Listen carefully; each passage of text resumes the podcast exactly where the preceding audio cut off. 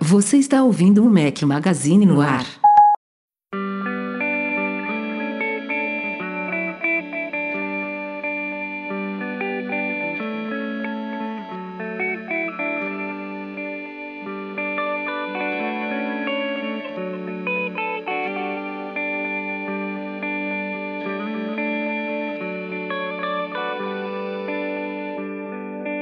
Drag it is, the shape I'm in. Fala galera do Mac Magazine, sejam bem-vindos ao nosso podcast 559 ao som de Razor Light. Fala aqui o seu host, Rafael Fishman, Eduardo Marques, como está aí deste lado? Grande Rafael Fishman, por aqui tudo certo, muito calor, muita, mu- muito calor de temperatura e muito calor de família, de amigos, né? Depois de- Diretamente de terras brasilianas, É cariocas, fluminenses. Estamos- Fluminenses. Fluminenses, que amanhã tem jogo do Fluminense, mas não vamos falar disso não. Isso é outra coisa. Isso é para outro podcast, outro site, não é aqui. Aqui é tecnologia, aqui é Apple e tem coisa pra caramba aí, né, Rafa? Tem, tem muita coisa. Eu achei que a gente tava exagerando, sabe, de fazer podcast até os últimos dias do ano, mas não exagerou não, que hoje a pauta Não, cara, tá que não. tá. Não muita parou. coisa, até notícia de última hora, de 10 minutos atrás, quem abriu o site viu. Tem notícia que a gente vai discutir aqui no meio do podcast. E vamos pro recadinho, né? Pré-pauta. Vai fazer o mais rápido possível aqui pra gente conseguir cobrir tudo que a gente tem que falar hoje aqui, dia 21 de dezembro de 2023, 10 dias pro fim do ano, ainda tá quente. Saíram três vídeos, Eduardo Maga. Até o YouTube também tá bombando. Ah, três vídeos olha, o nosso YouTube não para também mais, não. É que nem o site agora. Agora é. O negócio é profissa. O cara responsável por esse canal do YouTube tá que tá, viu? Esse apresentador Tá bom, tá. tá bem. Tem uma chibata atrás dele ali, pra não deixar ele, ele parar, mas tá valendo. Olha lá, falei sobre SharePlay no carro, via Car CarPlay e Apple Music. Videozinho num setup diferente, direto do carro. Um recurso bacana aí trazido pelo iOS 17. Fizemos QA, perguntas e respostas. O título do QA foi O que esperar da inteligência artificial nos iPhones. Foi uma das perguntas aí que a galera mandou lá pelo Instagram, arroba Mac Magazine. E também saiu hoje um vídeo de hands-on e unboxing de dois produtos da Belkin: um power bank com stand e um carregador de 140 watts com três portas USB-C e uma porta USB-A. Produtos carregador Belkin, é legal, top de né? linha.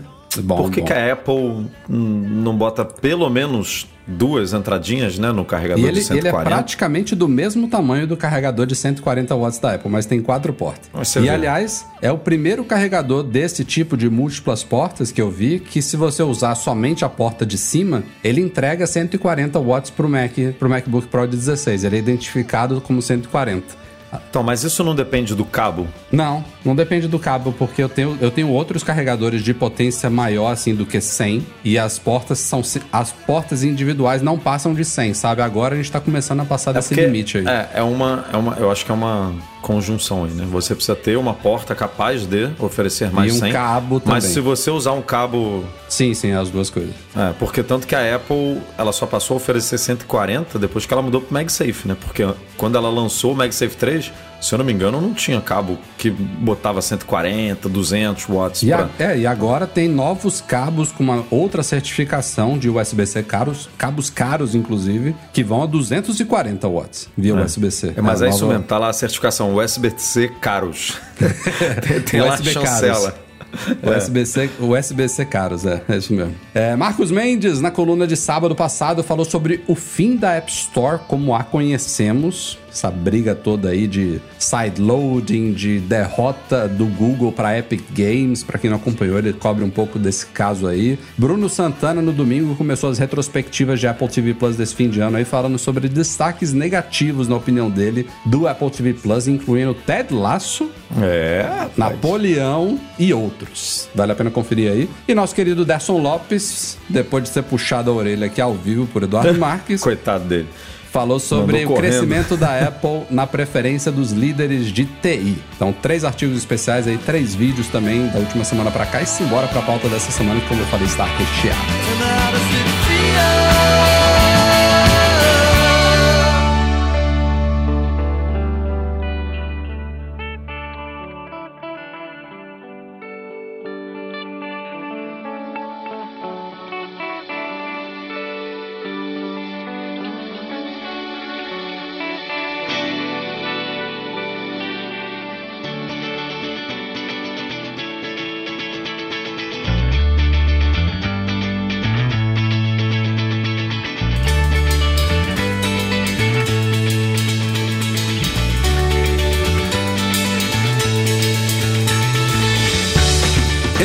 Direto para o tema mais significativo deste podcast aqui, o mais polêmico.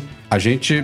É, aconteceu tanta coisa do podcast passado para cá que já tem desdobramentos e, de, e redesdobramentos e coisas acontecendo na prática, mas resumindo, o que a gente nem cogitava que poderia acontecer. Lá em outubro, quando saiu uma determinação da International Trade Commission, a ITC dos Estados Unidos, isso vem de outubro. Na verdade, a determinação vem de outubro, o caso já vem de anos. Mas em outubro, a ITC anunciou que estava a favor de uma reclamação de uma empresa chamada Máximo e que a Apple teria os seus Apple Watches com oxímetro, né, com recurso de oxigenação do sangue banidos dos Estados Unidos, tanto importação quanto vendas. E isso inclui da linha atualmente à venda os dois modelos flagship Series 9 e Ultra 2. Tem apenas um Apple Watch à venda que não tem oxímetro, que é o Apple Watch SE. Esse não entra na determinação e o que aconteceu foi que a Apple revelou há alguns dias atrás que ela de fato pausará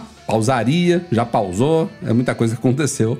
As vendas desses Apple Watches nos Estados Unidos é uma coisa inerente ao mercado americano. É, ela estava se antecipando a esse banimento e ela anunciou que pararia as vendas hoje, dia 21 de dezembro, o que aconteceu, já já eu chego lá, e fisicamente nas suas lojas a partir do dia 24 de dezembro, véspera de Natal. E isso era uma antecipação ao banimento que vai entrar em vigor, na verdade, no dia 25. Curiosamente é no Natal, mas é uma mera coincidência, aí era o prazo da ITC. E por que que isso isso era algo muito improvável de acontecer e a gente nem cogitava isso. Por alguns motivos. Primeiro, porque essa determinação do órgão da ITC poderia ser, ainda pode, mas poderia ser vetada pelo presidente Joe Biden. E alguma coisa muito parecida, muito parecida aconteceu em 2013, quando Barack Obama, até então presidente dos Estados Unidos, impediu um desses banimentos envolvendo iPhones na época. Agora já não me lembro dos, dos detalhes do caso, mas a gente linkou lá no post, lá no site. Você se lembra de alguma coisa como foi isso, Edu? Eu lembro desse caso, mas ele era, ele tinha uma particularidade que é o que eu acho que está fazendo toda a diferença nesse caso, que é, se eu não me engano, tá? Porque já tem tempo. Não eram duas empresas americanas, né?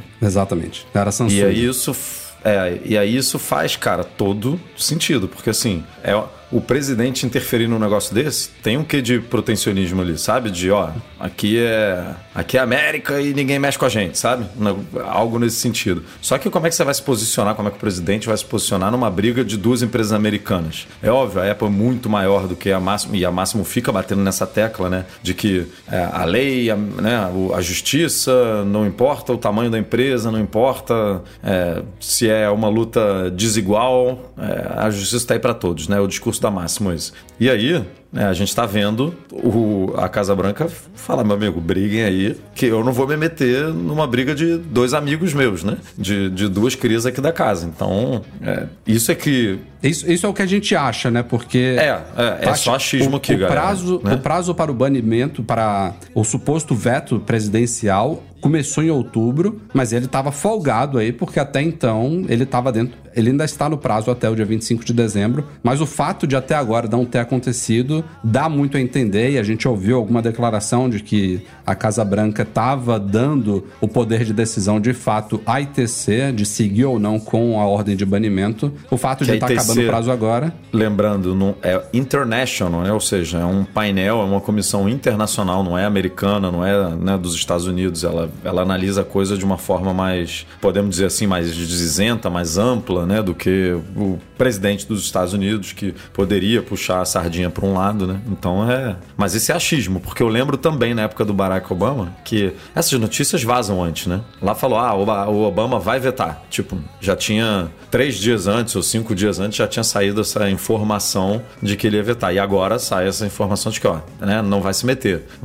Vai seguir do jeito que tá e, e aí a gente não sabe, né, o que que vai acontecer. Porque tem algumas possibilidades, né? É, então, o outro motivo da gente não crer nessa possibilidade do que está acontecendo agora, que é inédito, é o fato de a Apple, vamos supor que ela já, já soubesse que o Biden não ia se envolver, que não ia vetar. Como é que a Apple deixa isso chegar onde chegou, sabe? Como é que ela não. Apelar, ela pode, ela vai. Ela vai recorrer. Sabe o que, eu achei mais estranho? Por que, que ela se antecipou ao prazo? Que eu acho que é uma 25? questão de percepção, sabe? Em vez de você esperar chegar no limite e aí você ter que cumprir a ordem, tipo, ó, nós estamos agora banindo, vem fiscais aí tirando tudo ar, ela tá se antecipando, tipo, te, Mas tem outro motivo bom pra isso, venda, né, cara? Ela, ela, Quatro ela, dias ali.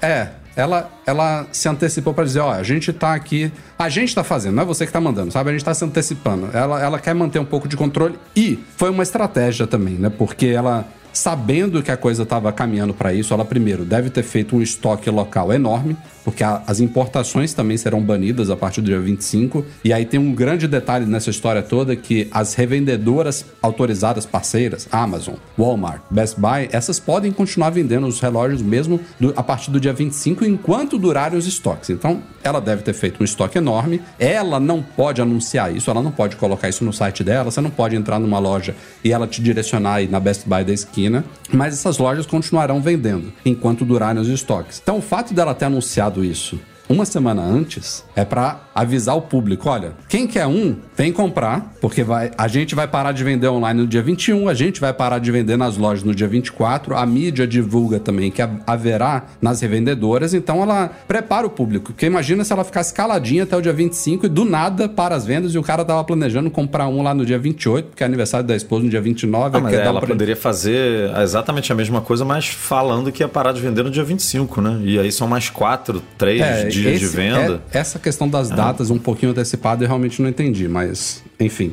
A, a questão online provavelmente tem prazo de entrega, viu, Edu? Imagina Pode o cara ser. mora nos Cabrobró lá e aí compra até ser despachado, até chegar, já tá violando a, a- a lei, sabe? Não sei É. se tem a ver com isso. Mas, de novo, voltando aqui um pouquinho, não imaginei que ela deixaria chegar nesse estágio. A gente sabe que ela vai recorrer à Corte Federal dos Estados Unidos para tentar reverter isso. Pode ser algo muito rápido, de poucos dias ou semanas, pode ser algo que ainda vai se desenrolar por um bom tempo. Mas, segundo o CEO da Máximo, ela não sentou para conversar sobre o caso, sabe? É Eles doido isso, estariam, né? obviamente, dispostos a isso, porque se, se a, a ITC tá do lado deles, se o banimento já tá vindo em efeito aí, eles estão com a faca e o queijo na mão. Então, ele quer conversar, ele quer chegar a um acordo multimilionário com a Apple, e como você mesmo citou aqui, já, já se adiantando o que, você, o que você provavelmente vai falar, a gente discutindo isso internamente no Slack do Mac Magazine, provavelmente a Máximo também exigiria algum tipo de pedidos de desculpas públicos da Apple. Os caras estão com tudo na mão, então Ele tá batendo muito nessa tecla, né? disso. O que, que é? Ele tá batendo muito nessa tecla de querer mostrar, fazer pelo menos a Apple mostrar que ela errou, sabe? Falar assim, ó, eu errei mesmo, eu, eu roubei, ou eu. Porque eu não, não sei se vocês lembram, da, mas a Máximo, ela, ela aparentemente quase foi comprada pela Apple, né? É, antes, agora eu não sei se foi antes do, do Apple Watch ser lançado ou antes do, do, do Oxímetro. sensor de oxigênio ser colocado no relógio. Mas tinha. Tinha. é, a gente publicou no- em um desses artigos da nossa cobertura que é, rolou essa possibilidade de compra na casa dos 20 e poucos milhões, se não me engano, 28, 29, 25, enfim. É, e eu lembro de uma história que eu acho que era máximo, de que a Apple sentou para conversar com a empresa para por conta da tecnologia e tal, e de uma hora para outra passou a ignorar a empresa. E aí foi e lançou o produto, sabe? Então, provavelmente, eu, eu acho que foi a máxima, provavelmente devia Não estar era rolando aquela algum tipo de Live Core, não, Edu? Eu lembro de um caso muito parecido com essa Live É, pode Core. ser, mas é que essa máxima também tá rolando há tanto tempo. É. É, e que foram são situações parecidas, né? De tô Bem conversando parecido. aqui com a empresa para usar a tecnologia, de repente a Apple simplesmente sai de cena e aí um ano, dois anos depois vem esse recurso. É, então a gente de fora, óbvio que não sabe quem é que tá certo aí, né? Se é, se é a Apple, se é- tem essa possibilidade da Apple poder corrigir esse negócio com software que o É, isso é outra CEO coisa. É o, que eu- é o próximo É coisa que eu ia falar, né? né? Eles já estão nessa briga há muito tempo, Edu. A determinação original da ITC, por mais que im- improvável que soasse, saiu em outubro. Como é que agora vaza essa informação de que a Apple está tentando corrigir esse- essa, essa violação por meio de software? Pô, Imagina, se o fosse- negócio. Não, assim, ela deve ter, impo- deve ter evitado ao máximo isso, porque, pelo que eu tô imaginando, isso deve quebrar muita coisa do recurso, sabe? Ou pelo menos a. a- Não, ela, ela pode corrigir, ela desativa no oxímetro. pra todo mundo. É, lança uma atualização que. né, mas Inutiliza o negócio. O que eu acho é que ela deve estar usando alguma coisa que o CEO diz que é hardware, né? Mas que a Apple pode estar entendendo que pode ser uma combinação de hardware e software e ela contornar isso no software, mesmo, sei lá, se o recurso ficar menos é, preciso, alguma coisa nesse sentido, que deve ser por isso que a Apple estava evitando, porque óbvio que vai mexer de alguma forma. E não, você não troca seis por meia dúzia tão rápido assim, né? Sem, e, e deixa de violar uma patente, tudo continua funcionando numa boa, senão a Apple já tinha feito isso há muito tempo. Só que ela deve ter empurrado isso porque justamente isso. Ah, se eu mexer nesse negócio, deve perder precisão, o recurso não deve ficar tão bom, mas ainda assim deve ser melhor eu fazer isso do que simplesmente desativar o recurso. E teria que ser reavaliado, né? Pelo, pelo, é, é por quem quer que avaliou que ela tá de fato violando e tal. É complicado. Só puxando aqui um superchat do Matheus Paz Mendonça aqui, ó. Ou a questão da antecipação que a gente estava falando agora há pouco, que isso prepara o público em geral, como eu falei, mas também faria as revendas comprarem mais estoque. Pode ser também. Uma boa opinião aí do Matheus. Ah, é que o, o que eu acho disso tudo é que a Apple vai, vai sentar com a empresa e vai negociar, cara. Porque aí sim é uma coisa que se resolve do dia para noite. Porque se eles sentam, conversam, chegam num acordo, do dia para noite você tira esse negócio, essa, essa disputa uhum. e as coisas voltam ao normal. É, é, a solução mais rápida. Se é a mais barata, se é a, a que a Apple quer por conta do pedido de desculpa, né? Que ela deve estar querendo evitar ao máximo para não sair dessa como errada, né? Eu não sei qual é, porque ela pode recorrer, né? Agora, esse negócio vai perdurar até quando? Janeiro, fevereiro, a, março, abril? A percepção já tá bem ruim, né? Por tá. mais que ela consiga reverter isso pela Corte Federal, Supremo... E o time foi horroroso, cara. Horroroso. O time, final de ano, Natal.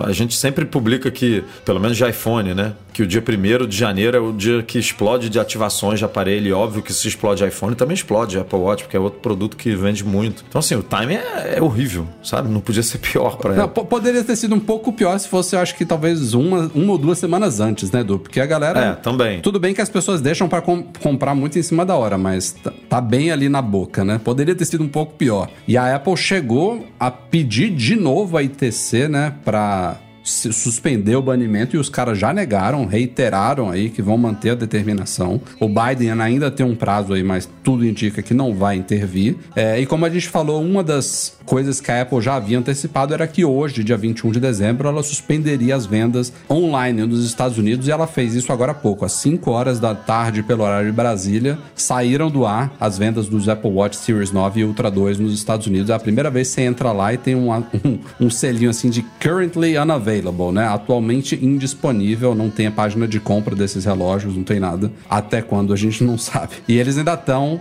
nas lojas físicas até o dia 24 de dezembro. Então, na melhor das hipóteses, eles ainda conseguem resolver isso até o dia 24, né? Porque já tá feia a coisa, mas eu. É, tem, tem mais três dias aí para sentar com a máximo, para conversar, para ver, porque assim, é, é prejuízo, né? Grana. Então, assim, a Apple não quer, provavelmente não quer pagar não sei qual valor que, que seria esse negociado. Compensação, óbvio que por mais que venda ainda em revendas e tudo, afeta né, as vendas do dispositivo. Não, o, Ivo, então... o Ivo tá perguntando isso exatamente isso. O que, que vocês acham? Vai durar quanto tempo essa proibição de venda? Achei que as ações na bolsa sentiriam com uma queda de preço, mas nem cócegas. Apple Watch, cara, se fosse iPhone era muito não, se pior fosse iPhone, já tinha derrubado tudo. Mas e é... eu, eu não duvido que derrube também. Só que esperando o dia 24, 25 25, sabe? Ah, porque isso ainda pode se resolver, né? Tudo bem que bolsa é muito, né? É muito futuro mesmo. A galera, né?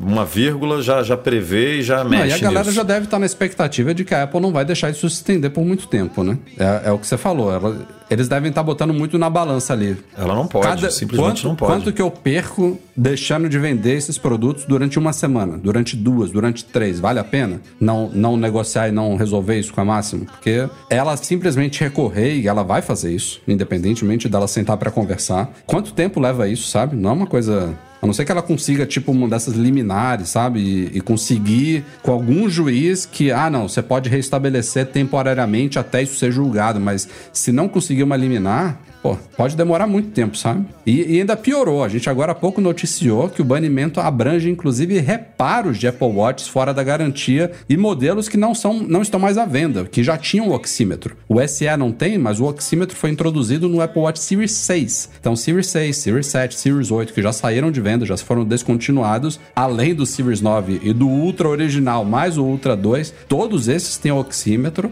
e eles podem ser afetados também pelo banimento. Então. E a Apple ganha dinheiro dinheiro com isso, né? A Apple ganha também. É grana. Não, e, e fora o, o, o, transtorno, né? Tipo, uma coisa é, o, é, um consumidor, ah, quero comprar um, um Apple Watch. Ah, não tá à venda, desculpa. Outra é um cara que já tem o Apple Watch e precisa fazer um reparo, precisa fazer uma substituição, ou um caso mais recente aí, alguém que comprou um Apple Watch há uma semana atrás e depois do, do banimento, ainda no prazo de troca, quer ir lá, quer trocar, quer é, devol... Não, devolver eles vão, poder, eles vão poder fazer. Isso eles vão poder Pode reembolsar, né? Mas, ah, quero outra cor, quero outro tamanho. Não, não quero o Series 9, quero o Ultra. Ou não quero o Ultra, quero o Series 9. Não vai poder fazer isso nada a partir do dia 25. Então, é um embrólio... Não, brabo. É sem brabo. precedentes, viu? É, é isso aí. A gente nunca viu isso. Essa é a frase. A gente, a gente cobriu, né, em outubro. Não, não vou ter agora aqui na cabeça qual foi a edição do nosso podcast de outubro, mas foram quatro podcasts de outubro. E um deles a gente cobriu quando a, a ITC determinou isso com certeza a gente discutiu aqui e ninguém que estava no podcast aqui cogitou que isso chegaria onde chegou. É fato. Parece blefe, né? Tipo, a Apple assim, vou deixar, Vou deixar para ver até onde vai. Aí chegou no. Eu acho que chegou muito disso, viu? Chegou onde não poderia, né? Contavam com o Biden. é isso aí.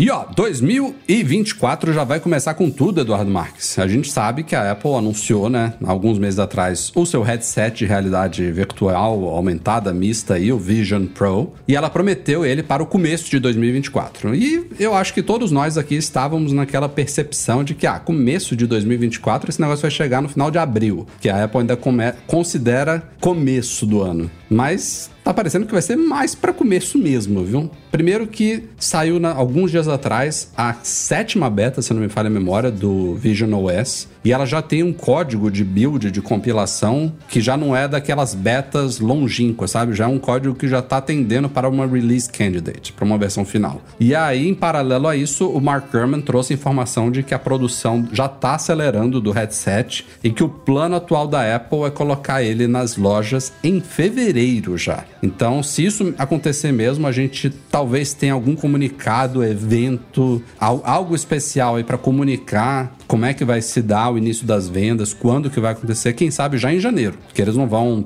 do dia da noite pro dia iniciar as vendas em fevereiro. Então, se o plano foi esse mesmo, acho que podemos ter algo para cobrir sobre o Vision Pro em algum momento de janeiro, bem cedinho. É, seria o, uma das poucas vezes que a Apple fala assim, né, dá um prazo mais amplo assim, início de alguma coisa ou fim de alguma coisa e vai realmente no, né, quando começa o prazo, digamos assim. É, mas. Não, Aliás, ela mandou lá, esses cara, dias é. também, a gente recebeu, botei lá até um screenshot no post, um e-mail para desenvolvedores falando: ó, get ready, se preparem. Ou seja, já é também mais uma chamada aí que ela não coloca ipsiliteres ali no e-mail, mas é um forte indicativo de que o negócio está chegando. É, e tá dizendo que ela quer controlar muito né, a percepção do público e tudo, então que esse lançamento pode ser bem lento, digamos assim. Não lançamento, o lançamento né, vai ter um dia lançado, beleza. É, consumidores podem colocar as mãos no produto, mas o, as vendas, né, o como que esse produto vai chegar ao mercado e tal, tipo, que aí você é aquilo, né, que a gente estava discutindo. Ah, será que vai, será que você vai ter que ter um agendamento para comprar? Será que você vai poder comprar online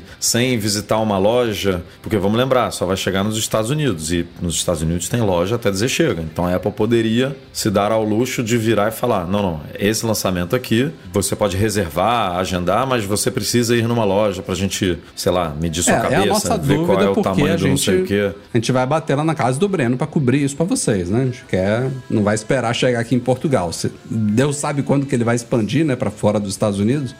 Mas tem essa grande dúvida porque ela, embora tenha dado alguns detalhes, algumas coisas já vazaram de como que vai ser o processo de compra e como que o produto vai ser ofertado, os 3.500 dólares é preço inicial dele, uma das coisas mais é, óbvias que a gente já viu que vai ser cobrada à parte são lentes, lentes corretivas, né, de visão que vão ser fabricadas em parceria com as AIS. Mas não, é, não são só lentes, né? Podem ter outros acessórios, headbands, tamanhos e talvez até materiais diferentes ali daquela parte que vai apoiar aqui na, na em volta dos olhos. Então a gente não sabe exatamente quando você entrar no apple.com, lá na página do Vision né, que a gente Pro, já comentou, né? Pack com uma bateria, com três baterias, com Não sei se isso imediatamente já vai ter, mas enfim, Hum. o que eu quero dizer é que na página de compra do Vision Pro, a gente não sabe ainda quais serão as opções, né? O que, que, que, que você vai poder selecionar. Não vai ser um único produto com um único preço. E uma das coisas que se fala muito sobre ele é justamente o tamanho da cabeça, do ajuste da headband. Pensa, por exemplo,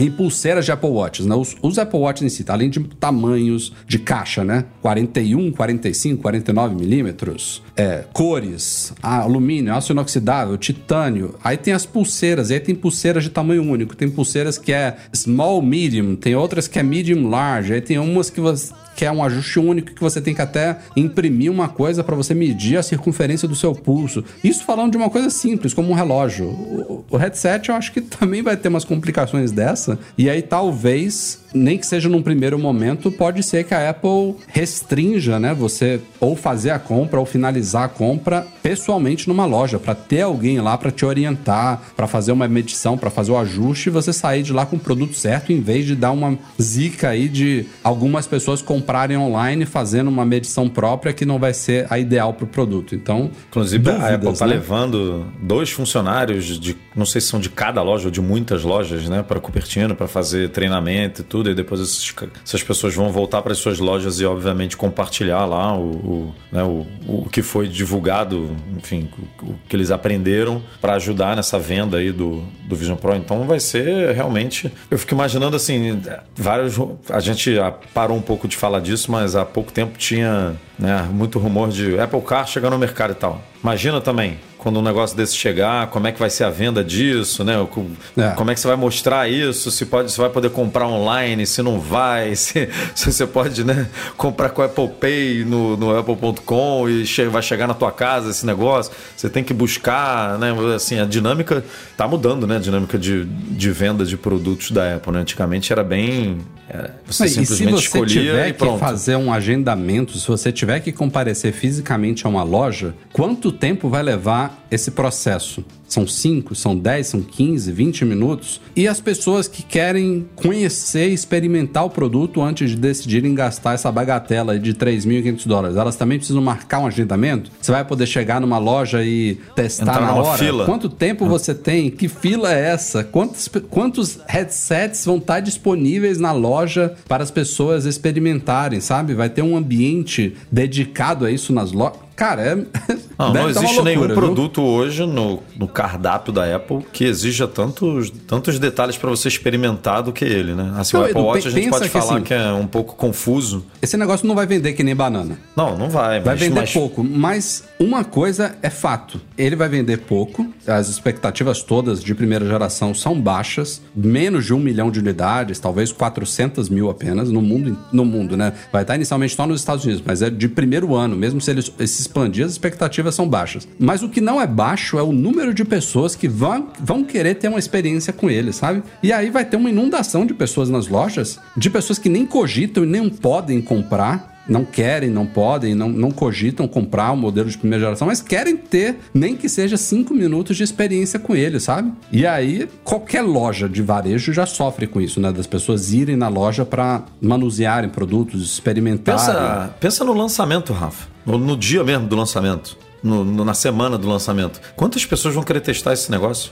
É isso, eu não sei como é que eles vão fazer, não. Eu acho que eu acho que vai ser. Não vai ter esse esquema de fazer, ao menos inicialmente. De você chegar numa loja. Ah, quero. É, não, é muito confuso. É agendamento online, vai ter um calendáriozinho ali. iPhone, iPad, tem um monte espalhado na mesa lá pra você brincar. Apple Watch não é tão. Não é, a oferta não é tão grande assim, né? São mesas mais centralizadas nas lojas que você vai lá, tem um carinha que te ajuda a. Né, a, a caixa que você quer, né, do relógio, a pulseira que você quer, aí ele troca ali na hora pra você e tudo. Mas dá pra fazer uns dois, três, talvez até quatro, né? É, clientes ao mesmo tempo ali. Cara, não, o Vision, Vision Pro não vai ter como.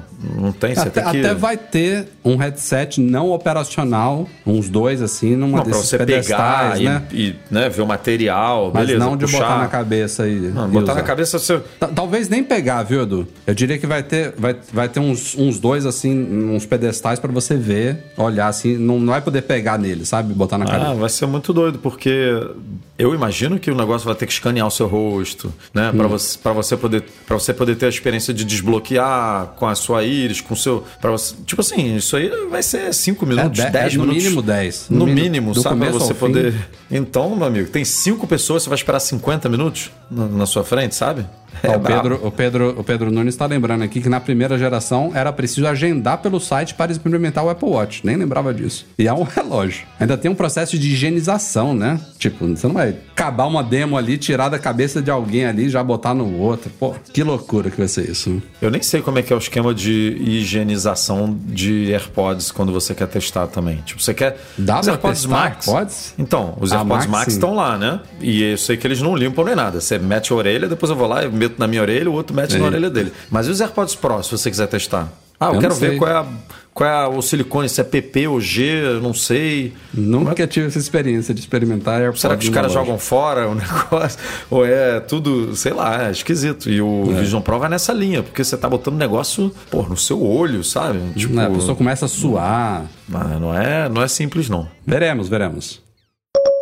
E uma notícia bombástica, Eduardo Marques, aqui logo antes da gente começar a gravar esse podcast, a Apple anunciou que fechará definitivamente a sua loja de Infinite Loop lá em Cupertino. É.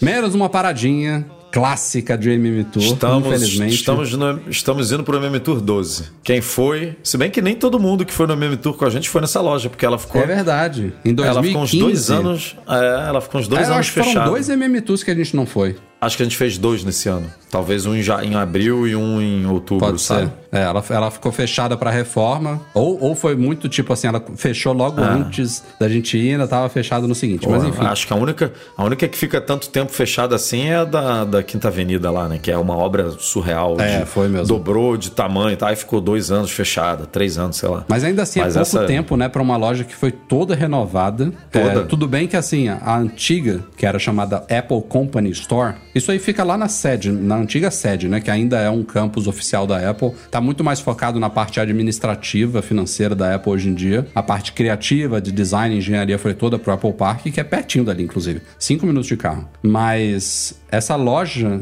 era o único lugar do planeta onde você podia adquirir souvenirs e era muito maior do que era hoje. A Apple Company Store ela tinha um visual super antigo, era uma loja de, da década de 80, 90, mas ela Deve era ter enorme. imagem aí nesses archives da vida aí, desses. A gente cache. chegou aí nos primeiros, acho que no prime- nos primeiros dois ou três MM Tours, ainda Foi. era a Apple Company Store. Tinha uma infinidade de coisas lá. Eu tenho um casaco lindo que eu comprei lá, tinha roupinha de bebê, tinha canetas, porta-cartão. Eu tô, tô até resumindo aqui, mas tinha muito mais coisas e souvenirs assim com a marca da Apple do que tem hoje, por exemplo, no Apple Park Visitor Center, que ainda é legal. Tem bastante coisa, mas ah, era, era um É, acervo não, muito era, maior. era, era bizarro. Tinha óculos, tinha boné. Eu tenho dois bonés, um casaco de moletom. O teu casaco não é de moletom, é um casaco ela- mais. o que ela não parrudo, né? tinha era a venda de produtos convencionais. Tinha até uns acessórios e tal, mas você não entrava lá e comprava um Mac, um iPad, essas coisas. Isso aí mudou completamente quando ela fez essa reforma, lá para 2015. Virou Apple Infinite Loop, que é uma loja bonita, ainda moderna, com telão e tal, mas ela ficou bem esticadinha e pouco profunda, ficou bem pequena, bem menor do que era antes. É, e ainda com souvenirs, uma área no cantinho com souvenirs. No- nos primeiros anos da abertura dela ainda estava legal, tinha dos dois lados souvenirs, no cantinho esquerdo, no cantinho direito, que eu me lembro. Mas nos últimos dois, três MMTs que a gente foi, já tinha reduzido bem a quantidade de, de produtos exclusivos assim. E uma coisa que a gente brinca também, não sei se a galera do MMT chegou a notar,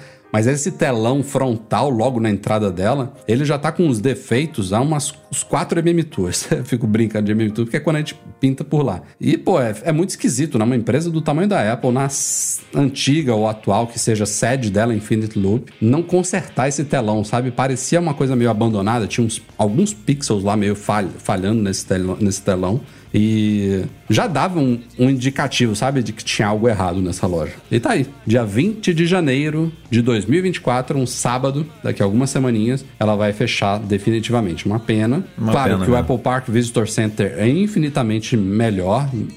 Em, em inúmeros aspectos. Ele é enorme, é muito mais moderno, tem lugar para estacionar, tem cafeteria, tem experiência de realidade aumentada do Apple Park, tem mais souvenirs, uma loja lindona, tem terraço Tem um com rooftop, vista pro... né? É.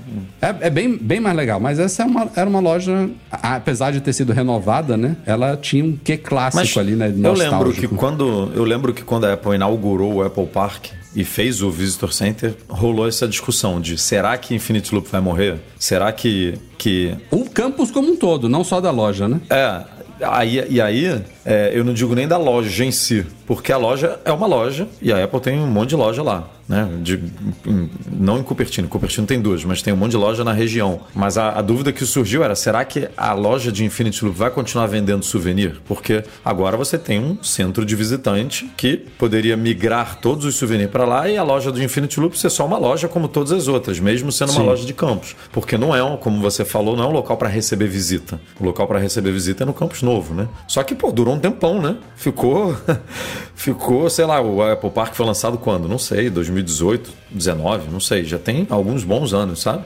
Então, não sei o que que 2018. fez. É, não sei o que que fez lá dentro virar e falar, ah, agora vamos fechar. E vamos fechar a loja, não é só fechar, tipo, o- a parte de souvenir e tal, vamos migrar isso. Você lembra que a gente, nesse último MM Tour, que tem dois meses que a gente estava lá, a entrada da, do Infinity Loop estava toda em obra, né? Tava. Então eles provavelmente, com o fechamento da loja daqui a algumas semanas, essa obra vai se estender para essa área e provavelmente essa área vai virar.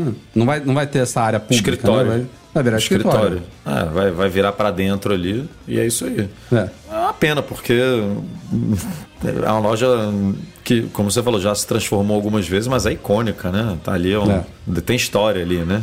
Esquisito ver uma loja dessa fechando. Normalmente é- são lojas que ou tá com um movimento muito baixo, ou tá numa zona que ficou, sei lá, muito perigosa e, e não faz mais sentido. Mas ali tinha sempre gente, né? A gente ia lá, tem sempre, tem sempre gente chegando, gente saindo, não é uma loja que ficava vazia nem nada. A gente comprou, no MM Tour mesmo, comprou o Nerei comprou o Mac dele lá, né? A gente parou lá para pegar, para ele saltar e tal. Então, assim, é uma loja que tinha movimento, sei lá. é, os próprios funcionários devem acessar muito essa loja, né? Para comprar, que eles têm desconto e tudo. Então, vai lá, compra para família, para não sei o quê, porque tá ali. Muito esquisito você pensar que o campus da empresa não tem uma lojinha da empresa, sabe?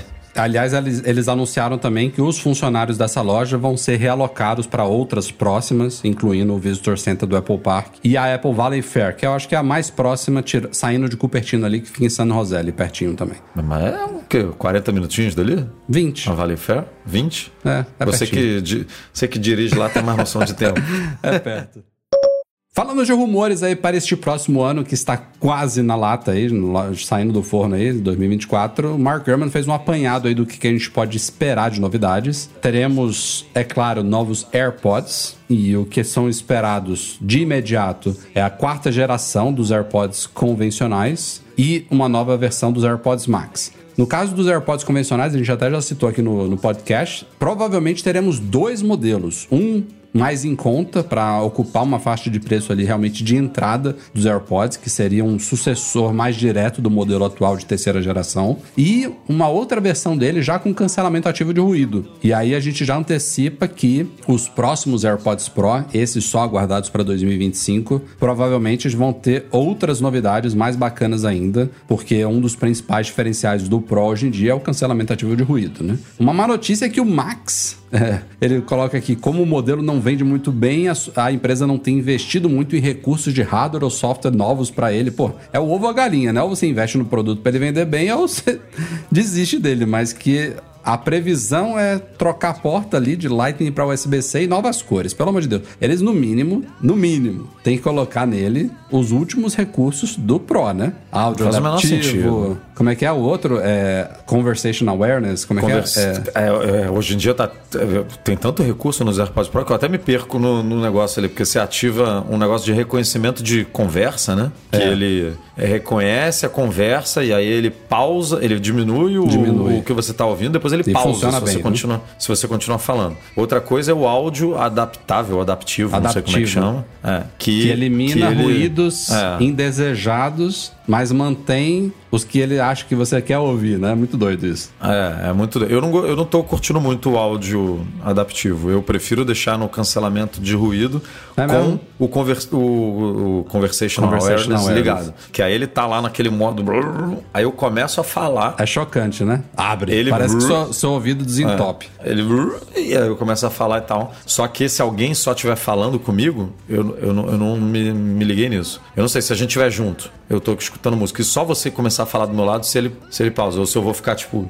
É, é aqui, não tô ouvindo nada. Porque o áudio adap- adaptivo faz isso. O áudio É. adap- adaptivo eu tô usando o áudio que- adaptivo, então não sei exatamente o que você tá falando. Eu acho que ele. Eu acho que você teria que estar bem próximo, sabe? É, eu acho que o áudio ad- adaptivo, ele nunca, pelo menos daqui nas minhas situações, ele nunca mantém o cancelamento ativado por muito tempo, Não, sabe? É, um é. saco, ele fica toda hora Ele indo deixa passar um falar, ah, meu amigo, é, vou- mudar isso aí. Mas é como você estava falando, é ridículo os AirPods Ma- Max não terem Não, eu isso. tô Tem que considerando ter. que, eles vão ter isso, lossless, Tem tem que que, ter. tem que, vir com lossless também, enfim. Ainda mais agora, né? Mudando para USB-C, que você pode ter um, um, um cabo passando muito mais dados e tudo. Não, e ver- agora pode- já tem no Pro, né, com essa frequência nova do chip H2 pro Vision Pro, aí já vai ter lossless sem fio no, nos AirPods Pro. Tem que ter tudo isso no Max. Mas o Pro, eu acho que uma das coisas que a Apple vai investir bem é coisas de saúde mesmo, sensores ali, para ele começar a coletar coisas também, não só novidades aí de áudio, mas também trazendo novos recursos aí para complementar ou até para quem não tem um Apple Watch, por exemplo, que não tá te monitorando, os AirPods podem fazer isso. German citou também, é claro, novos Apple Watches e aí a gente tem uma expectativa de updates mais significativos no ano que vem, incluindo medição de pressão arterial e Isso aí é. detecção de apneia do sono. Duas coisas que seriam bem, bem legais aí para os próximos Apple Watches. isso aí E que a Apple vai explorar mesmo. muito, né, no marketing dela, essas coisas. Vai. Agora, o, o Apple Watch podia já pegar, você falou de apneia do sono, ele poderia já pegar ronco, né? E ele não pega. Poderia. Porque cheio de microfone, cheio de não sei o que, cheio de. Poderia ter apneia também, viu, Du? É, eu não sei. É, é porque ele pega. Bati... Se bem que a apneia, eu não sei se o batimento mexe em alguma coisa, né? É, eu não, tenho como, eu não sei também. Não sei é se interfere. Pô, meu, meu tapetinho da Withings, que fica debaixo de um colchão de 20 centímetros de espessura, um tapetinho, ele pega isso tudo, sabe? Pega tudo. É, mas aí é que nem o que a gente falou lá, o sensorzinho de proximidade da a cara, que agora tu bota ele. É impressionante É, um negócio é desse fazer essas coisas e o, e o Apple Watch não, né? Digamos assim. Mas não sei até que ponto. O da WeThings com certeza é uma leitura, deve ser super precisa, porque a WeThings é uma marca incrível e tal. Não, ela é focada ia em, um em produto- monitoramento e coisa de saúde É. e tal, com certificação médica e tudo, tem vídeo no Mas canal. deve ter um- uma cacetada de sensor ali específico para isso. E, e no iPhone eu não sei se tem um sensor. É uma combinação, né? Vamos usar o batimento com não sei o que, com não sei o que lá, Ele fazer um mede os cálculo. batimentos por um, em- debaixo de um colchão enorme, sabe? É um, é, uma, é um sensor muito sensível, sabe? Um sensor sensível. Mas a a Lisa não dorme na cama com vocês de vez em quando, não, né? Ela vai de manhãzinha, aí deve zoar um pouquinho, mas Deve, é porque eu fico pensando nisso. Como é que será que fica o esses o, o, do- o do sensor da cara, eles já falaram que é só para uma pessoa, que se você quiser Ah, duas, o você bota. tapetinho ele tem, a, ele tem a espessura de uma pessoa, né? Então ele fica do meu lado na cama. Ele não vai, ele não É, mas se a ultrapassa filha dá aquele, da... dá aquele abraço Ah, assim, sim, sabe? aí, aí, dá, aí dá aquele... Sim, eu levo você, é. vira de cabeça pra cima. é, isso aí. Mas eu sou doido para usar um, um negócio, um colchãozinho desse. É bem. É realmente os dados que ele mostra. E seria incrível se o Apple Watch conseguisse oferecer esses dois novos, essas duas novas métricas. Mas falando de Apple Watch, antes de seguir aqui em mais coisas que o German falou, teve um leaker aí nessa semana, o Kozu Tami-san, lá no Twitter, Rapaz, que foi... nossa, esse esse tá é um cara no- que... Nome de restaurante japonês o negócio aí. de, de chefe de, de sushi man, né? Mas, inclusive, comi sushi hoje, muito bom. É, tô, tô doido para comer aqui eh, no restaurante que eu ia sempre. Tô doido. Esse cara, esse cara tem trazido algum- alguns leaks interessantes. Ele co- coleciona protótipos e tal. E ele disse com 100% de certeza, muitas aspas aí, porque é ele que tá dizendo, que um rumor que a gente já, já havia trazido antes, que faz sentido aí, porque ano que vem o Apple Watch está comemorando 10 anos do anúncio dele. Tem esses rumores aí de a Apple lançar um Apple Watch X, né? Apple Watch 10. E há uma expectativa de um design mais diferente aí do que a gente está acostumado. E com isso tudo, e o Kozutami-san aí é, corrobora isso. Pela primeira vez na história do Apple Watch, a gente deve ver uma troca do mecanismo de pulseiras. Então, por mais impressionante que tenha sido a gente do Apple Watch Zero, né? Do primeirão até o 9 e o Ultra 2, a Apple ter mantido a compatibilidade das pulseiras, o mecanismo é o mesmo. Eu, uma das coisas mais incríveis é o Ultra com uma caixa de 49mm aceitar pulseiras ainda dos de 45 e 44, sabe? Ela, ela mandou bem. Uma década aí de compatibilidade, retrocompatibilidade de pulseiras. Se é pelo benefício do, do dispositivo de reduzir o espaço ocupado ali pelo conector da pulseira, de você permitir que o Apple Watch fique talvez um pouco mais fino, que explore esse espaço, por exemplo, uma bateria maior lá, eu, eu sou a favor disso, sabe? Acho que depois de 10 anos, quebrar essa compatibilidade não é audácia, não é ousadia, não é ganância da empresa. Ela já ela tem trocentos outros exemplos que a gente pode aplicar esse tipo de caracterização. Esse eu não, não, não creio que seja um deles. Concorda? Mas teria que ser um movimento para todos os relógios, né? Para todos os lançamentos, porque obviamente o, o Series 10 é um modelo da linha, né? A gente tem o SE e tem o Ultra. Só que vai ficar esquisitaço se ela só mudar no, no, no Series 10, né? O SE, ficar... a menos que ele seja atualizado já no ano que vem, não há rumores sobre isso. Pode ser que venha junto, pode ser que fique para depois, pode, pode, pode ser que ele nem seja mais atualizado, né? Não é um modelo flagship. Eu acho que sim, se ela, ano que vem, ela lançar um Apple Watch Series 10, né? Se ela chamar assim, o Ultra de terceira geração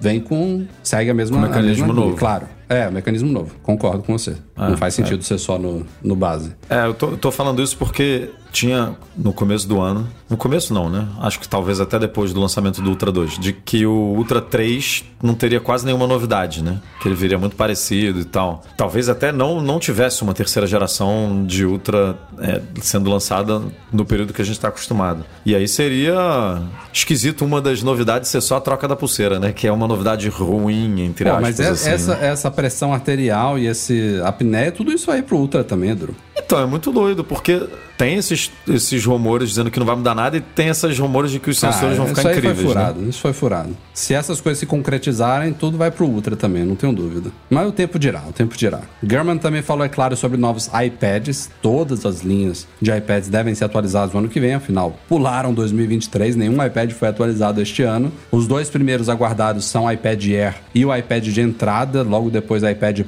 não, não, minto. iPad Air e iPad Pro, e mais pro fim do ano, iPad, iPad Mini e iPad de entrada. E o Pro, também rolou um rumor em paralelo essa semana aí de uma fonte do Mac Rumors, dizendo que ele pode ganhar suporte a carregamento MagSafe. E aí, você acha que é o círculozinho ah. de imãs ali atrás, ou você é, acha que é um MagSafe tipo de MacBook Pro? Eu acho que é o círculozinho atrás, mas. Não segura um iPad Pro, Edu. Então, mas não, não, não para isso. Eu acho que. Eu tô mais na linha, não é MagSafe, é uma linha de é, carregamento reverso, carregamento por indução também, sabe? Mas realmente, como você vai.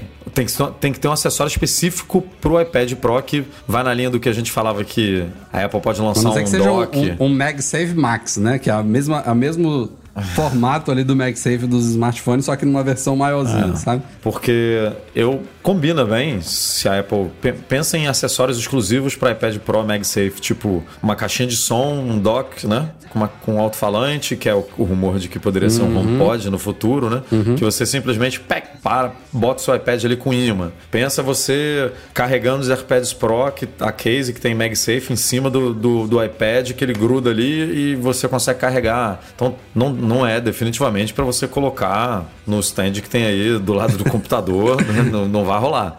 Mas vão, eu acho que vão ter, assim, sabe, três, cinco acessórios bem legais para iPad, tipo esse, assim, tipo, para você. E, e stands também, né? De, sei lá, tá cozinhando, você curte cozinhar, né? Vendo receita numa tela grandona e tal, bota um stand legal na cozinha que pode ser ligado à tomada e carrega o iPad, sabe? Não é só para apoiar. Eu acho que é isso, ele. cara. É, é levar o benefício. É é, que a gente viu alguns anos atrás, né, desde o iPhone 12, de você grudar o iPhone na, nas coisas, seja só para segurar, seja para segurar e recarregar, e tá alinhado certinho e tá carregando bem, é levar essa mesma ideia pro iPad, eu acho que faz sentido. Ah, e vai ter gente metendo um negócio, um stand, sei lá, um adesivo na parede para casas que são automatizadas. Aí né, a pessoa vai, bota o iPad ali, peca, retira, mexe em tudo ali e tal, depois bota de novo. Agora, A traseira teria que ser de vidro, né? Para um negócio desse Ou, funcionar. é, ou ter algum tipo de recorte, né? Alguma coisa. É. E aí, meu amigo, um negócio desse Pra tamanho indução, todo né? de vidro vai ser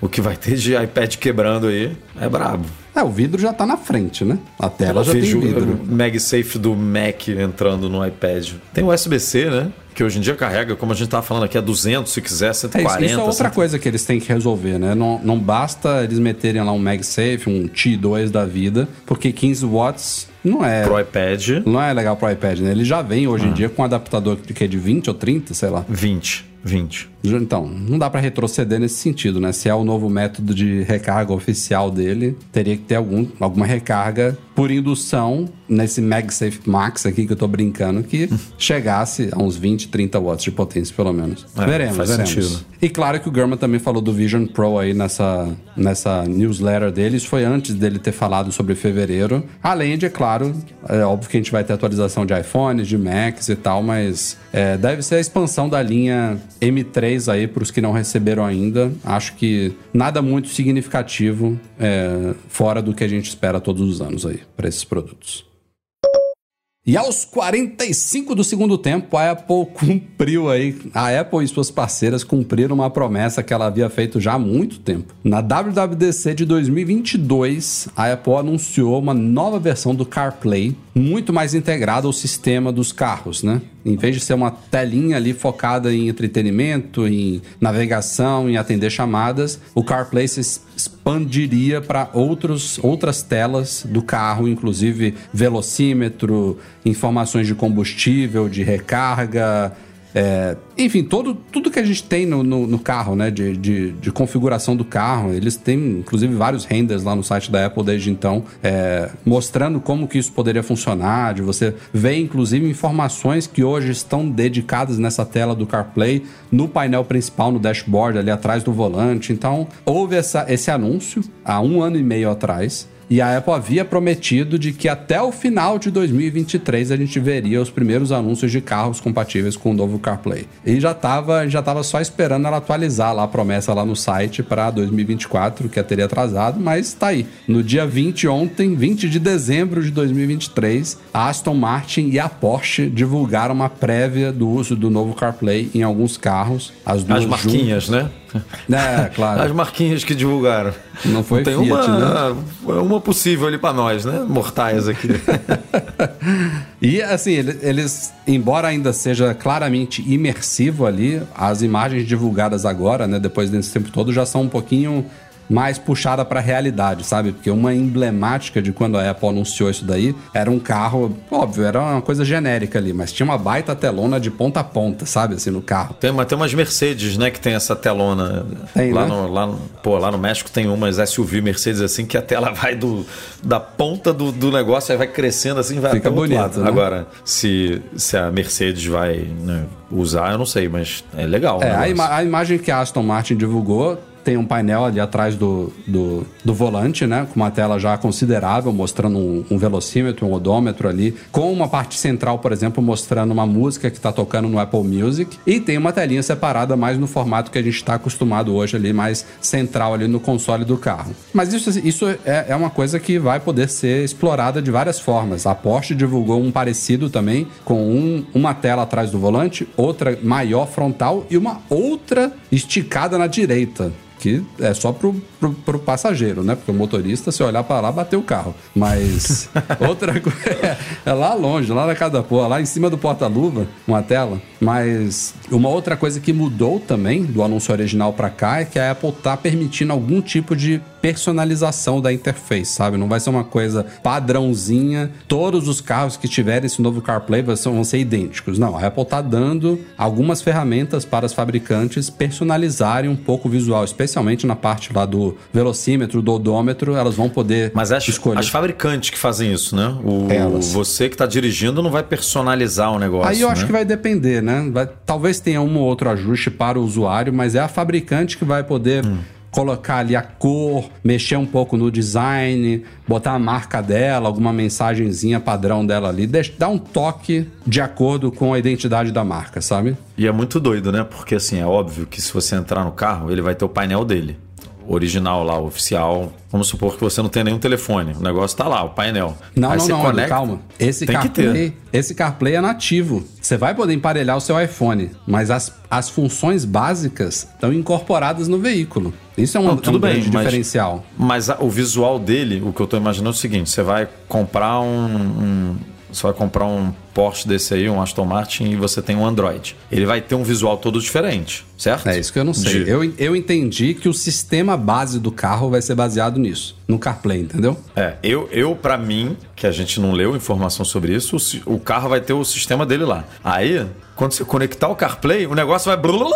Vai mudar a parada toda, sabe? Eu acho que tem muita coisa que vai rodar nativamente ali, independente de você estar com o iPhone conectado via, Play, via CarPlay. Porque senão é, é o, é a fabricante dando pra Apple, né? A função Mas é de isso mesmo. desen- Mas eu não sei se é isso. É- Esse é o ponto. Eu não sei se é assim, ó. Se você tem o iPhone, já que o meu cliente do meu carro aqui tem iPhone, eu vou entregar a experiência visual que ele já está acostumado e que ele quer. Pum. Não, não, não, vai, não vai entrar a minha aqui que eu desenhei. Mas. Se ele tem Android, ou se ele não tem telefone, ou se ele não gosta de usar o CarPlay, vai ter a minha aqui. Ou se ele gosta, sempre usou é, carro da Porsche e está acostumado com todos os, né, os, os, os negócios da Porsche lá, vai ter o nosso aqui, sabe? É, essa é a minha dúvida, porque hoje é assim, né? Hoje você entra, tem o, tem o consolezinho ali, o multimídia, com o visual da, da fabricante. Eu entendi que a Apple tá dando. que as a Apple tá conversando, conversando com essas fabricantes, por enquanto são Aston Martin e Porsche, mas ela já tinha dito que são 14 que já se comprometeram com, esse, com essa novidade. Eu tinha entendido que essas fabricantes estariam dispostas a dar à Apple, tipo, ó, você sabe fazer isso melhor do que eu, sabe? Faz essa interface aí que vai ficar Eu mais não sei se moderno. vai ser nesse nível, não. Inclusive ajuste de ar-condicionado, sabe? Esse tipo de coisa assim de. Ah, é, vai, vai ficar no padrão Rádio. iOS assim? Eu entendi que sim, Edu.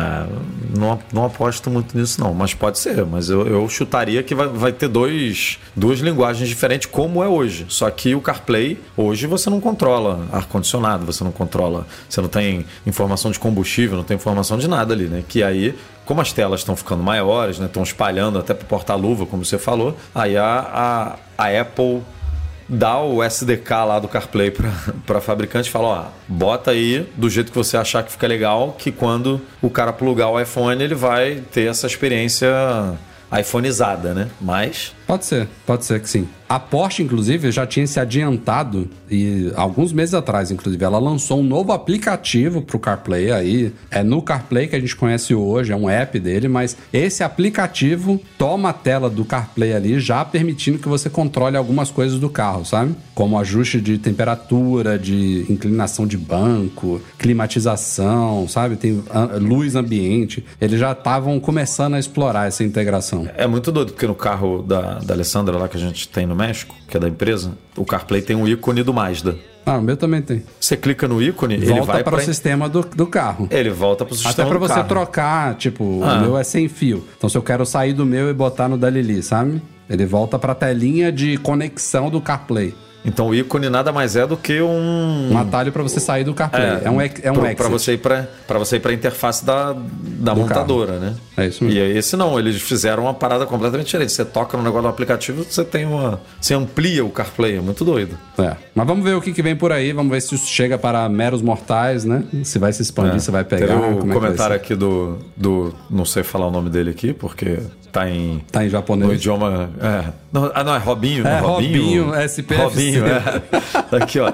Quer, quero ver chegar no polo esse troço aí, ó, tá vendo? Aí sim, aí, aí a gente usa um negócio desse, né? Por enquanto, Porsche, Aston Martin, Mercedes com, com painel de ponta a ponta. Aí, meu amigo, isso mesmo. Não dá, não.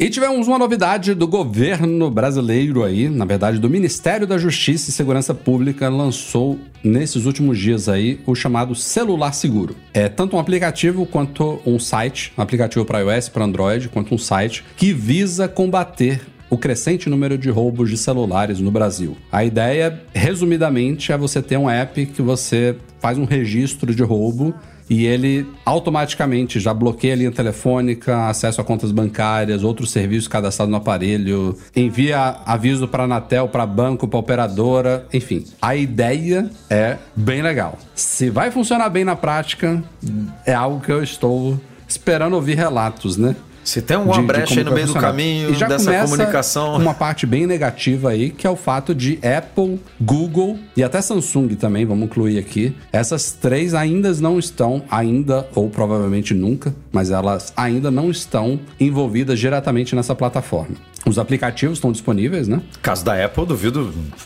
É. Bota minha mão no fogo aqui. Até porque a Apple está desenvolvendo né, a solução dela no iOS 17.3 e tal. Então, é, diria impossível É uma mera Apple coincidência, inclusive, dessa. isso, né? É, es- essa novidade que a gente discutiu no podcast passado, retrasado aí do iOS 17.3, que é a proteção lá contra dispositivo roubado, foi super coincidência esse celular seguro está sendo, tá sendo lançado agora. E são coisas bem diferentes também, né? Os- o São. recurso do iOS é para realmente proteger a sua, principalmente o seu ID Apple, né? É, É. De, porque assim, por mais péssimo que seja você ser assaltado e alguém levar um, bem material seu, contanto que seja só isso, né? Um bem material que você sai ileso de uma experiência terrível como essa. Por ma o maior prejuízo que seja você perder um iPhone, não importa a geração que for, muito pior do que perder o bem material, claro, tirando, mais uma vez reiterando aqui que você saiu ileso sem, sem nada físico. Mas pior do que você perder o seu iPhone é Além de perder o iPhone, o criminoso ter acesso ao seu ID, às suas fotos, aos seus backups, às suas contas bancárias, suas mensagens. Ah, Isso daí o- é. No caso do lado dos. Que é o que a Apple fez, né? Por causa do que aconteceu nos Estados Unidos, que a galera pegava a senha e tal. Os caras, quando pegam a senha e trocam o Face ID, o Touch ID, tem acesso ao Apple Pay, cara. Sai gastando aí teu cartão. Na- na- entra numa loja, compra, vai comprando até o, o limite estourar, até o cartão ser bloqueado. E aí você perde também uma, uma, né, uma grana violenta nesse processo, até provar que isso tudo é, foi fraudado e tal. Então, Pois é. é, é, é, é brabo. É, a novidade da Apple vai proteger isso, o seu ID Apple, né? O seu ID Apple. Que já é, no caso do iPhone, importantíssimo. Se o cara rouba o iPhone e não consegue ter acesso a nada, não consegue alterar a senha do seu iCloud, não consegue alterar o Face ID, não consegue acessar seus aplicativos de banco, pô, isso daí já, já é meio Não caminho consegue andado. entrar no iPhone, né? A ideia é que ele não consiga. Assim, ele não vai nem ver suas fotos, não vai ver suas anotações, não vai entrar no seu e-mail, porque ele não vai conseguir entrar no iPhone. Não, peraí, calma. Se o cara, como eles já estão acostumados a fazer, bota uma arma na sua cabeça, pede o iPhone e te obriga a dar o código de desbloqueio, ele vai acessar o seu iPhone. Ele vai ver suas Claro, fotos. Mas, mas lá nos Isso Estados sim. Unidos o, o cenário não era de, né? Era de roubar no barzinho ali. Mas se ele sabe a com- senha, ele, ace- ele acessa algumas coisas básicas, mas é diferente de acessar o iCloud, de trocar sua senha, de impedir que você restaure, que você bloqueie remotamente, que a- troque o Face ID, enfim, todos esses transtornos que a gente sabe que estão associados a isso. A iniciativa desse celu- de celular seguro no Brasil é interessante porque ela envolve outros aspectos fora do ID Apple da pessoa, né? Inclusive permite que você cadastre pessoas de confiança para que ela realize o bloqueio do seu smartphone, um familiar, um amigo seu e tudo mais. É, e aí tem uma série de instituições que já estão em parceria com o governo aí, incluindo bancos, né? Banco do Brasil, Bradesco, Caixa, Inter, Itaú e tal, é, que já estão junto aí, mas realmente é, quero ver se isso vai de fato funcionar na, na prática. Se a gente analisar de forma muito superficial e nua, crua, neutra aqui, a ideia é boa, né? Você ter agora um novo passo. Pô, tive o celular roubado. Qual é a primeira coisa que eu tenho que fazer? Em vez de você sair desesperado ligando para banco para cancelar cartão, para Anatel, para bloquear e-mail, para operadora, para cancelar conta, para chip, não sei o quê, você tem um local que você já vai. Você, se loga lá pelo GovBR, né, do que já tem a, asso- a associação com o seu CPF e tudo mais. Acho que convém, inclusive, fazer isso antes, né? Você já deixa associado É, lá, você já faz direitinho, tudo e já escolhe uma pessoa também, um contato de segurança que pode já entrar. deixar lá tudo já cadastrado certinho. Porque, obviamente, se roubar o seu telefone, você não vai conseguir fazer isso pelo telefone. Você tem que fazer pela É. web ou pelo aparelho de outra pessoa, não sei. É, o ideal deve ser pela web, né? O mais rápido. E aí é isso, assim, você fala com toda uma. que no Brasil é muito comum, né?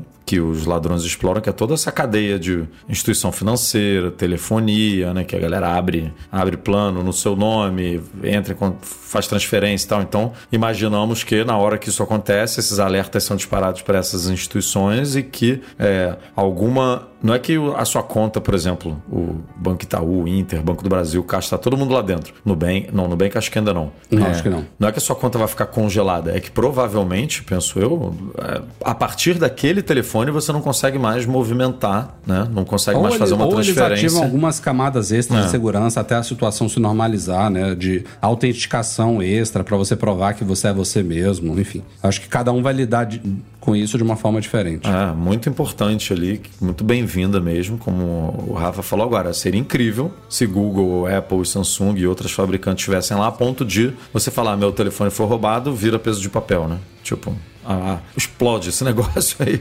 tipo, não quero mais saber dele, né? Seria ótimo.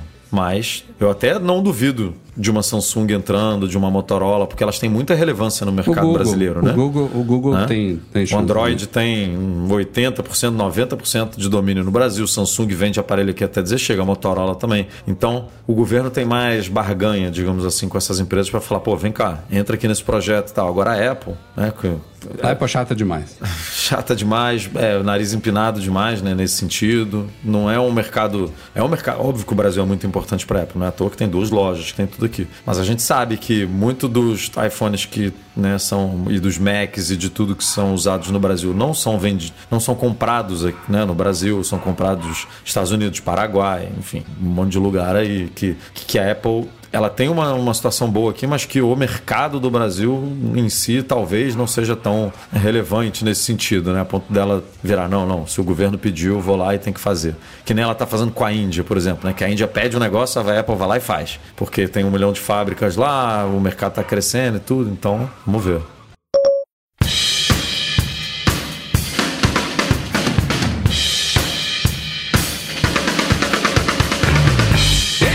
Senhores. Este foi o Mac Magazine no ar 559. Obrigado pela sua audiência, Eduardo Marques. Mais um semana que vem, né? O último de 2023. Mais um na semana que vem, em outro cenário, provavelmente. Não estarei aqui. aí? Estarei em outra, outra internet, outra casa, com barulho também, porque, né, família grande, muita criança, muito Cachorro, cachorro, muito criança, tudo. barulho. Tá tudo, tá tudo, polícia, tem tudo aqui passando. Mas, com certeza, estaremos aqui, porque, como você falou, fim de ano bombando. Não era o que a gente esperava, né? Era para estar mais tranquilo, pra gente estar aí mais relaxado, mas fim de ano bombando, muita coisa acontecendo. Então a gente tem que marcar ponto aqui para discutir aí os assuntos com vocês. Nosso podcast é um oferecimento dos patrões Platinum Fixtech, a melhor assistência técnica especializada em placa lógica de Macs, e Caiu, a solução completa para consertar, proteger, comprar ou vender o seu produto Apple, e Reitec Fibra, internet de qualidade. Um grande obrigado à galera que apoia o Mac Magazine lá no Patreon ou no Catarse, especialmente os patrões Ouro, Alain Ribeiro Leitão, Arthur Duran, Cadu Valcésia, Cristiano Melo Gamba, Daniel de Paula, Derson Lopes, Enio Feitosa, Fernando Brum, Fernando Feg, Francisco Marchetti, Henrique Altran, Henrique Félix, Ismael Fegadoli Júnior, João Carlos Magalhães, Júlio Madeira, Luciano Flair, Marcos Ferreira, Pedro Colbatini, Rafael Dorceles, Rafael Mantovani, Romário Henrique, Sérgio Bergamini, Ulisses Aguiar Rocha e Wendel Bellarmino. Obrigado também ao Eduardo Garcia, que edita o nosso podcast semanalmente para vocês que preferem ouvir a edição editada. E é isso. Valeu a galera que estava aqui também ao vivo no youtube.com.br Magazine, a nossa gravação, nossa bagunça aqui. Nos vemos no último episódio de 2023. Um Feliz Natal! É isso que eu ia falar aqui, ó. El- Quase Elaine- esqueci, Quase, quase. esquecemos aqui. A Elaine mandou aqui Feliz Natal a todos. Eu falei, Era pra rapaz, ter eu- começado com Jingle Bell, com não sei o que. Ninguém nem tá ouvindo mais. Eu me despedindo aqui. Já terminou de reprodução agora. Feliz Natal, gente. Ótimas festas, ótima comemoração, boa comilança, boa troca de presentes. É isso aí. É isso aí. Até a a idade tá chegando pra todo mundo, galera. Tá não é só pra desse lado de cá, não. Tá o negócio difícil, do, lado tá de, do lado de lá também. Feliz Natal aí pra todo mundo. Reitero tudo que o Rafa disse, que não precisa, não precisa repetir aqui. E vamos que vamos até semana que vem. Valeu, gente. Câmbio desligo. Boa noite. Feliz Natal. Beijo.